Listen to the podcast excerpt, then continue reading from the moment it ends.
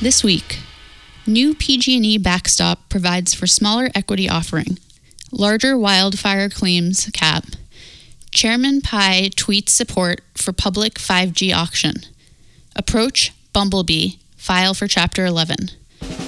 More on all this, and as always, updates from Puerto Rico. Welcome to the Week in Reorg. Hello, and welcome to the Reorg Podcast, where we bring you the latest top developments in high yield, distressed debt, and bankruptcy. I'm Connor Skelding. And I'm legal analyst Alex Brosnan. Later this episode, Mark Fisher sits down with Jim Holloway, who, for those who didn't know, is also a resident energy expert, and distressed debt analyst Mark Gardner to discuss the latest from the energy patch.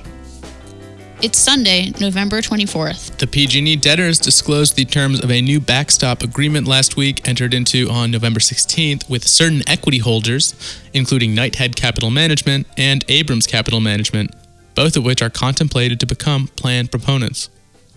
The new backstop letters include a number of significant changes, notably a reduction of the size of the equity offering to $12 billion from $14 billion, and an increase in the wildfire claims cap to $25.5 billion from $18.9 billion.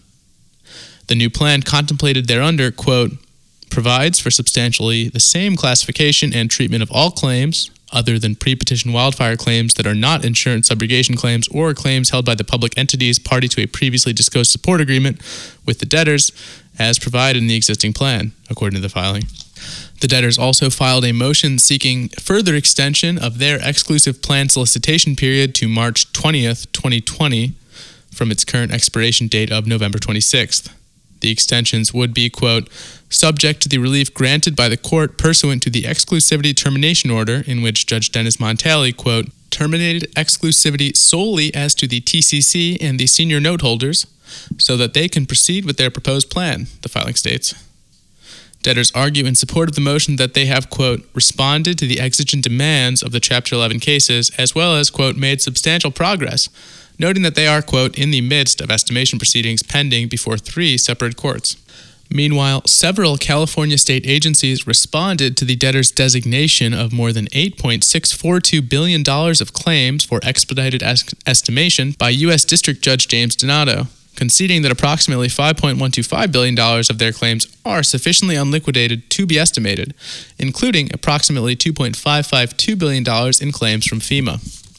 Judge Donato is charged with estimating any, quote, contingent or unliquidated claims whose full adjudication on the merits via the typical bankruptcy claims process or non-bankruptcy trial would, quote, unduly delay the administration of PG&E's cases.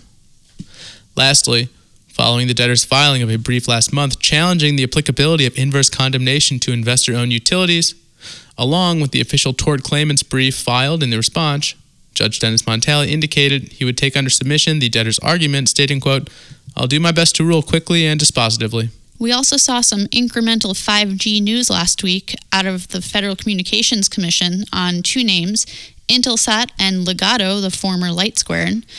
Early in the week, FCC Chairman Ajit Pai announced via tweet that the, quote, best way forward for the C-band spectrum would be through a public auction rather than the private one proposed by Intelsat and industry group C-band Alliance. Intelsat bonds traded down sharply on the news.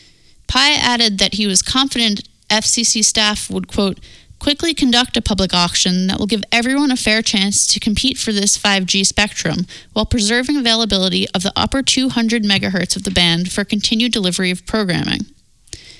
In response, the CBA and Intelsat said the announcement marked a, quote, significant departure from the CBA's proposal and added Pai's announcement, quote, does not address the critical involvement of the incumbent satellite operators in executing the complex task of reconfiguring and transitioning their networks. That same day, U.S. Senators Roger Wicker and John Thune introduced legislation which would mandate that a public auction be held for the reallocation of the mid-band spectrum in question, in line with Pai's tweet. Senators Wicker and Thune's legislation would require that an auction begin no later than December 31st, 2020, and that the FCC would recover gross proceeds no later than December 31st, 2022. Included in the proposed legislation is a requirement that at least 50% of the gross proceeds from an auction go to the U.S. Treasury. Slightly later this week, Regarding Legato, the Secretary of Defense, Mark Esper, sent a letter to Pai urging the FCC not to approve Ligado Networks' L-band proposal, asserting it might interfere with the GPS spectrum. Ligado and its allies have contested that and urged the Commission to cease its unreasonable delay and consider the proposal.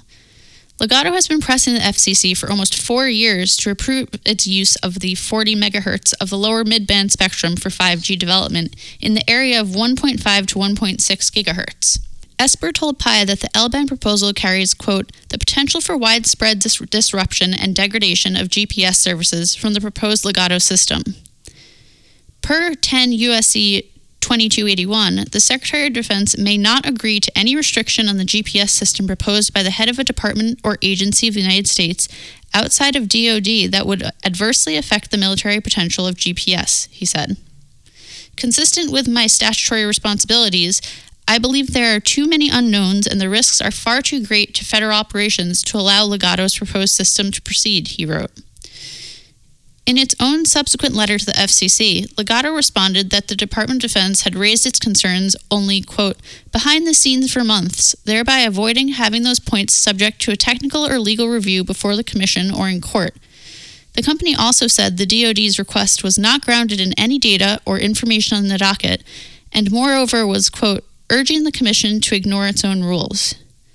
Ligado said the Commission should move swiftly to approve the license modification applications, as the concerns raised in the DoD's letter lack merit and only serve to further delay a proceeding that has already run unreasonably long. This week saw a couple of new sub-$1 billion Chapter 11s, including Bumblebee Foods, which filed in the District of Delaware on Thursday to facilitate a sale of substantially all of their assets subject to higher offers to supplier FCF Fishery. The debtors distribute a full line of canned and pouched tuna and other fishes marketed in the United States under various brands. The bankruptcy filing follows price-fixing investigations and class action lawsuits, including a plea deal with the DOJ. The proposed sale would be at a, quote, total implied enterprise value of up to $930.6 million. That would comprise $275 million of cash, assumption of the remaining $17 million of the DOJ price-fixing plea deal fine, and the rollover of up to $638.6 million in outstanding term loan debt. According to a press release, Bumblebee President and CEO Jan Tharp said she anticipates that the transaction will close within 60 to 90 days. FCF is the debtor's largest unsecured creditor with a trade claim of approximately $51 million.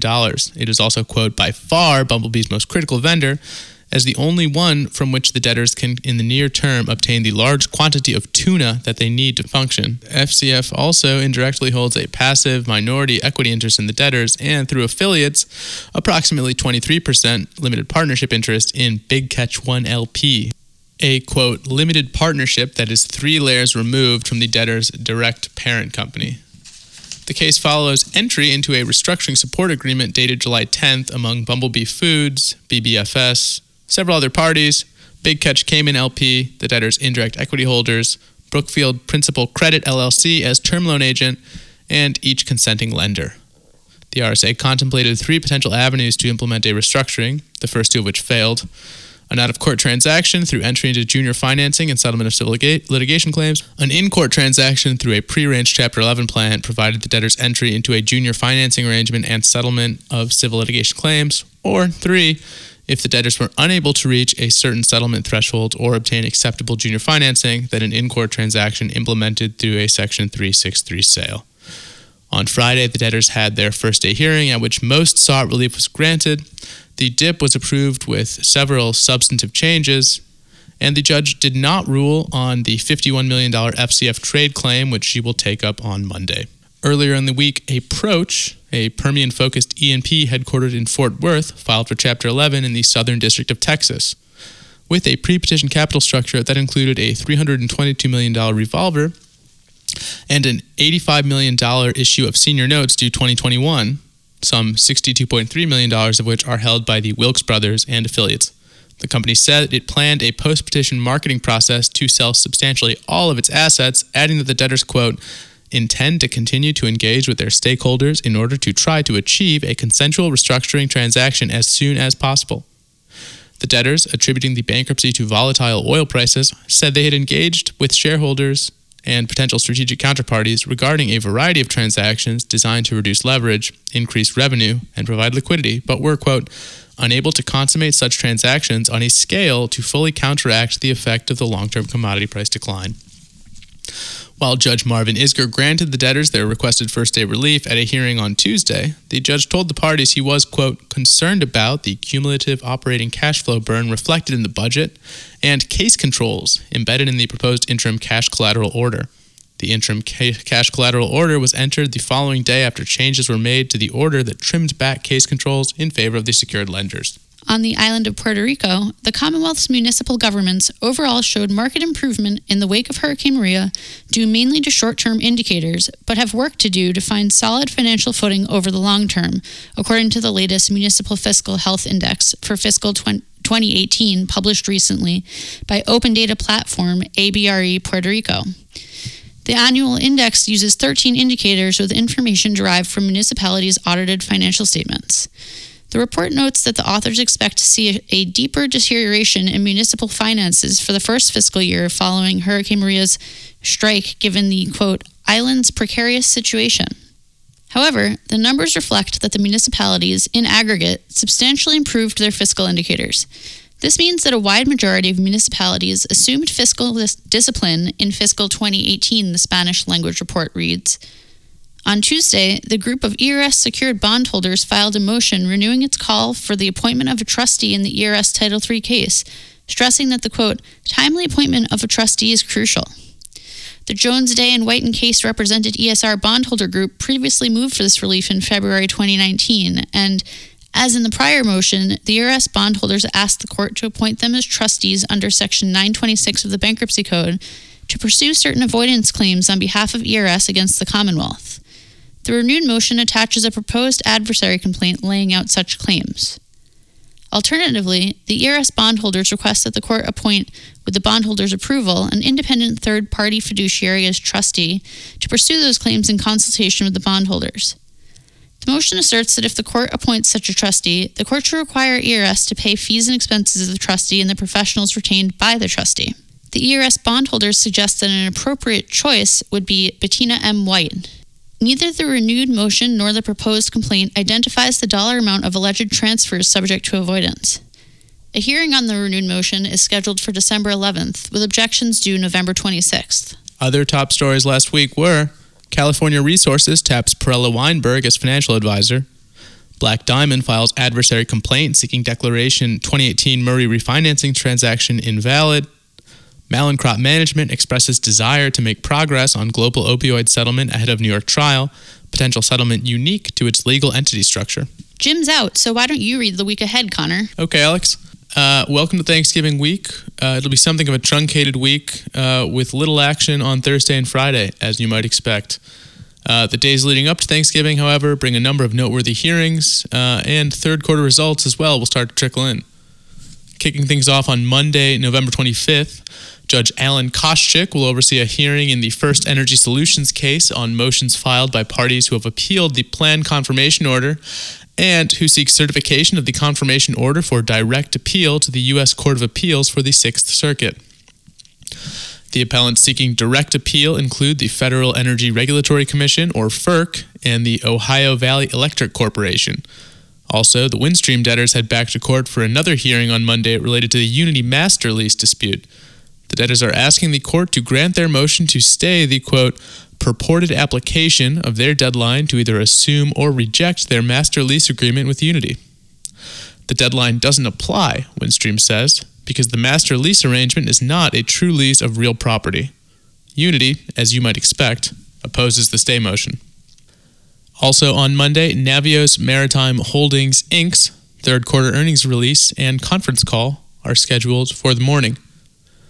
On Tuesday, November 26th, we'll be tuning in for Algeco Scotsman's third quarter earnings call in the morning and, later in the day, a status conference on the Verity Health Debtors Disclosure Statement. The court has asked the debtors to provide an update at the conference on the status of the closing of the sale of the debtors' remaining 4 hospitals to Strategic Global Management. Heading into the afternoon, the latest chapter of the Marbo-McKinsey dispute unfolds in a status conference before Judge David Jones in the Westmoreland coal case. At a hearing in late October, Judge Jones called the dispute an, quote, ultimate career-ender for somebody. An omnibus hearing in the Sanchez Energy cases is also on Tuesday's schedule. Wednesday, the day before Turkey Day, brings us a number of deadlines in closely watched cases, including four: a report by the mediation team in the Puerto Rico Title III cases, objections to the disclosure statement and plan in Cloud Peak Energy, second-day relief objections for Arsenal Energy, DS objections for Philadelphia Energy Solutions, and lastly, objections to the motion to appoint an official retiree committee in Murray Energy. Wishing a happy and healthy Thanksgiving to you, dear listeners, and to my friend Jim Holloway, who will be back next week, and on our next segment, coming up now. Thanks, Connor. Now here's Mark, Jim, and Mark to talk energy. Thanks, Connor. So it's definitely been a wild year in the land of energy, E&P services, you name it, anything related to the energy sector. So we thought it would be a good time to just take stock, look at what's happened, how it affects all the different subsectors, and potentially talk about some names here too. So as always, got our resident energy expert Jim Holloway all the way in from Houston to talk about what's been going on, and also financial analyst Mark Gardner is with us as well to talk about some names in particular. So Jim, let's kick it off. Why don't you tell us what's been going on in energy land this year? Thanks, Mark. It certainly has been an interesting year, and I think far more interesting than most of the people that work in it would like. As we mentioned before, if you put a short on the equity of most E&Ps around the start of the year, then your boss should be giving you a nice set of steak knives for Christmas. And the biggest theme is, of course, again, the astonishing productivity of U.S. shale, which has pretty much glutted the world market with hydrocarbons. Interestingly, the EIA yesterday once again increased its crude oil production forecast for the United States. They now see production increasing to 12.3 million barrels a day in 2019 from 11 million barrels a day last year, and this is primarily due to the Permian. And they see that increasing even more in 2020.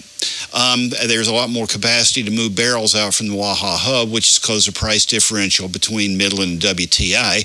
And although the flaring of associated gas is at a record in the Permian, the differential there is also coming in. We have the Gulf Coast Express pipeline coming on last month, and there's two more in the works. That's having the effect that natural gas is coming into the Gulf Coast, like I said, and so that's impacting production in the Haynesville, and I think pricing in the Marcellus too. Another thing that's kind of interesting in the EIA report, they noted that U.S. crude refineries have cut their processing capacity by about 100 million barrels this year, I think due to a lot to weaker demand from overseas. And the EIA's forecast for WTI is still in the mid-50s, and I think the market is expecting that to fall towards 50 before it goes back to 60. And probably with natural gas, it's probably going to hit a 210 before it hits 290, I think. And I think the larger issue really is that the financing model has not really evolved at the same pace as the extraction techniques. The good old boys with the toolboxes, I guess you could say, are way ahead of the bankers in oil field innovation. I mean, your management, this is what the bank or pitches, it's what you do, and it's not much different from how your dad or your granddad did it. And it's proven not to work. And we've seen a number of bankruptcies so far this year: Sanchez, E&P, Alta Mesa, Approach Resources. And I think it's interesting that the last two went right into a sale process. You really have to wonder how much interest there is in being involved in additional equitizing situations. And I think something else that compounds the problem is the rise of ESG requirements, which is precluding a lot of funds from investing in oil and gas names. So that's really interesting, Jim. And I know that you're always on the phone listening to these companies speak, along with others in the industry. So since we just completed third quarter earnings, and you talked about that interaction between Wall Street and the land of energy. Why don't you tell us what happened during what did operators say on these conference calls to investors? Yeah, I think the main message that the managements of E&P companies wanted to deliver to investors on the calls was that we hear you loud and clear that you would like us to maintain our spending within cash flow and that you would like us to grow free cash flow over production. And I think that it's definitely true that the managements and companies are hearing them on the CapEx front. Our friends at Rystad Energy, which is a consultancy in Norway, analyzed the third quarter of 2019 earnings results of a bunch of the shale operators and found that so far, including the third quarter, companies have decreased their CapEx by about 1% relative to the original capital budget. So we're not seeing a huge amount of outspend. At the same time, however, the shale operators are on track to grow their 2019 production by over 16% over 2018, which just shows how much, how impressive their execution, their efficiency has gotten, and how they're producing more with, I guess, the same amount of spending. A couple of other things. It's been noted that the rig count has been dropping, and the managements have noted that, but they're also pointing out that laterals are on the whole longer, meaning that you can get more production out of a given well. There are some questions out there about how much more efficiency can be squeezed out. And on the other hand, while there has been a lot of negativity and concern over the Permian, this probably started last year or the year before, particularly as some of the more optimistic spacing assumptions didn't really work out. I think the crews are really applying what works and getting to better assessments of what a given well can deliver. And some of the operators in the Permian have been getting really good results out of wells at 1,000 foot or 1,500 foot spacing compared with 500 feet or 750 feet. And I think it's true that the stronger companies are getting to be stronger. Right now, ExxonMobil commands some 20% of the rig fleet in the Permian, and I think has been adding rigs, even while you're seeing a drop-off in demand from the smaller players. And Diamondback, one of the dominant Permian players, got upgraded to investment grade over the third quarter and got a $3 billion deal done in the IG bond market at very good pricing. Of course, the other side of that is the market is more or less closed for anybody else, and I think managements realize that, particularly a lot tougher for gas-weighted operators. So I think there's just hopes that the market will reopen again sometime, maybe in the spring. Another thing on the good side, I think that got through the redetermination season in fairly good shape. I guess the next big issue is going to be budget season. We should start seeing announcements related to that in mid-December. And I think, again, managements have made it known that what they want to see is free cash flow, and management teams have indicated that they heard, so it'll be interesting to see how the budgets shake out. So, Jim, with a lot of the volatility in the market right now, and prices are where they are, have you seen any hint of consolidation?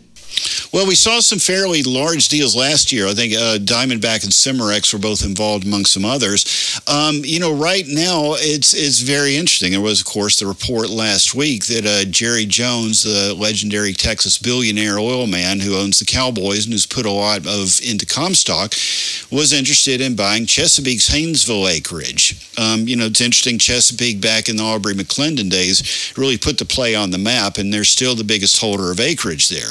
Of course, it being a gas play, they're not running any rigs there. They're more focused on the Brazos Valley, which is north of here. Could such a deal get done? It would be very tough, if not impossible, to get it financed in the bond market right now. I really don't know if Mr. Jones is in the habit of writing checks that big. And I think there are also some takeaway contract issues related to Chesapeake's acreage there.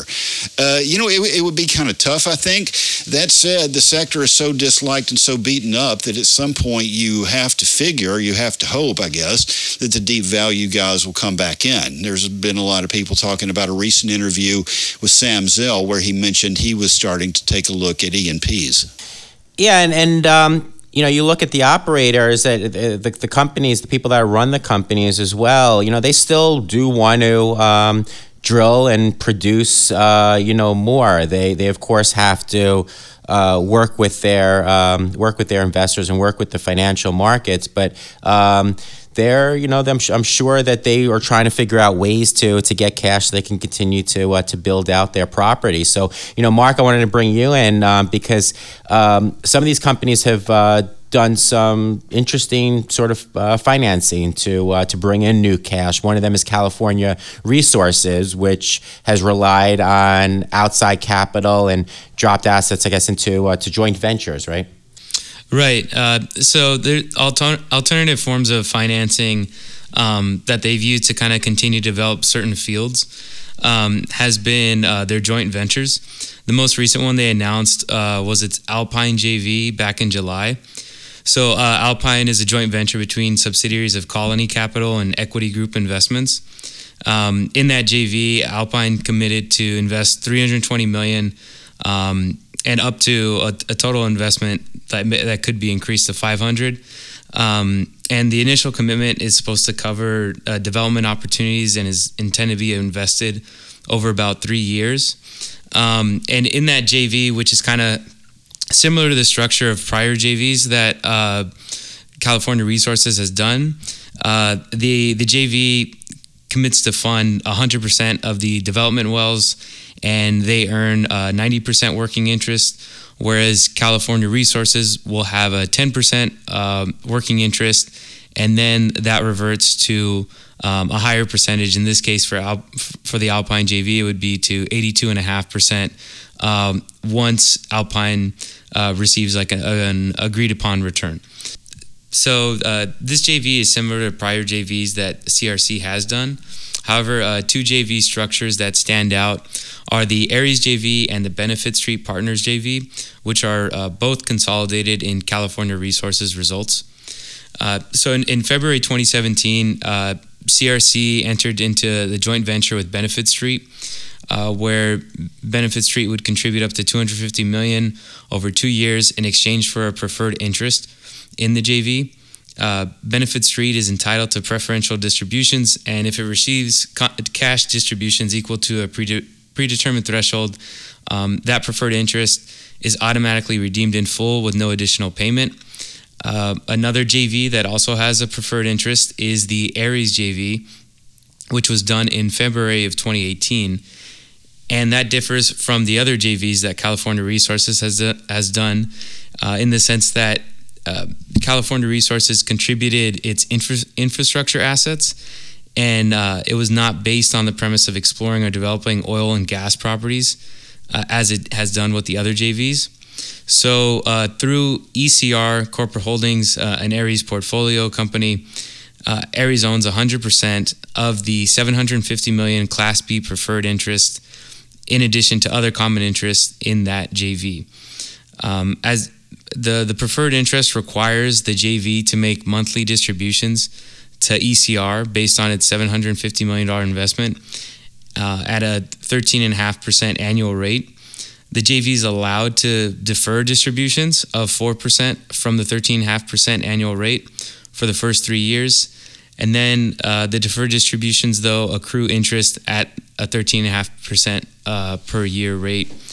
And the deferred distributions are required to be paid over the 2 years following the deferral period. So a recent publication we did this week goes into further detail about these preferred distributions. We do talk about kind of like the deferral of the distributions that California has been doing over the last several quarters regarding the Ares preferred distribution.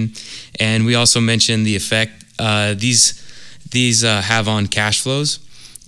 So California Resources does not disclose EBITDA or free cash flow generation at its JVs, which could make CRC's free cash flow higher or lower when removing certain cash flows associated with the non-controlling interest in its JVs. Thanks, Mark. So for anyone that wants to look at that report, definitely reach out to your salesperson to get that report. And also, I point people to the work that Jim and Mark have done on Sanchez Energy, too, which also had a pretty big joint venture and separate financing, separate preferred along with that. And I have no idea what's going to happen to California Resources, but it's you know, it could be good to look at how that entity is playing out currently, given the stage that Sanchez is in. So, you know, Jim, you know, I guess we talked a lot about the E&Ps. So let's look at some of the other sectors that touch the E&Ps, namely oil field services. I know that you monitor all those companies as well. So, you know, what have they been saying, and any shifts that you're seeing going on in that subsector?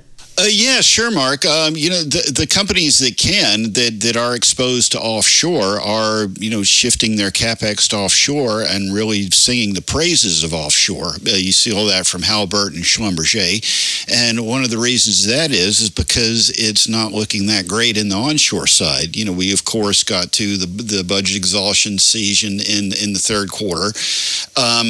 It seemed to have gotten a little sooner, and it seems to be a little bit more abrupt than a lot of people thought it would be. So there's been just a general slowdown in the onshore. I think that is the main kind of theme, and everybody is just looking to, I think, ride it out until the budget seasons begin in the first quarter and the spending taps are loosened. Yeah, so let's stick with some of these large companies, because they've you know, made some interesting comments on some constraints that they might have and how they plan to ride things out. How have they been managing their fleets? Yeah, that's one of the more interesting things. There was a lot of discussion just among people in the oil field last year about if you were bringing a new frac spread online, whether that would be a replacement for something or whether that would be an incremental addition to the fleet. There was a lot of concern that people didn't want to get to an overcapacity like you had in 2014. Well, it seems some of the bigger operators have decided that we are overcapacity and that some has to be taken out. So you saw Halliburton, Schlumberger, RPC, which owns Cudd Energy Services, they took a substantial amount of frac horsepower out of the fleet. I think also there might have been a few other ones, and there may also have been some of the high-spec rigs coming down, and this is just a response to slower demand. On the one hand, people are a lot more efficient in how they drill and complete the wells, so you don't really need your frac spread on the site for as long as you used to. You don't need the drilling thing on site as long as you used to. And we're also starting to see some signs, I hear anecdotally, that some of the day rates for the more leading-edge, highest-spec onshore drills are drilling units are starting to come down. So it's going to be a very interesting fourth quarter and first quarter, I think, for the service companies. Great, and we'll definitely be watching. So Jim, thank you very much for that review. Mark, thank you too. And Connor, back to you. Thank you, Mark. And thank you, listener, for tuning in to another weekly review. As always, find all of our podcasts on the site's media page, iTunes, and SoundCloud. We will be off next weekend for the holiday weekend. Happy Thanksgiving, everyone. This has been The Week in Reorg, and I'm Connor Skelton.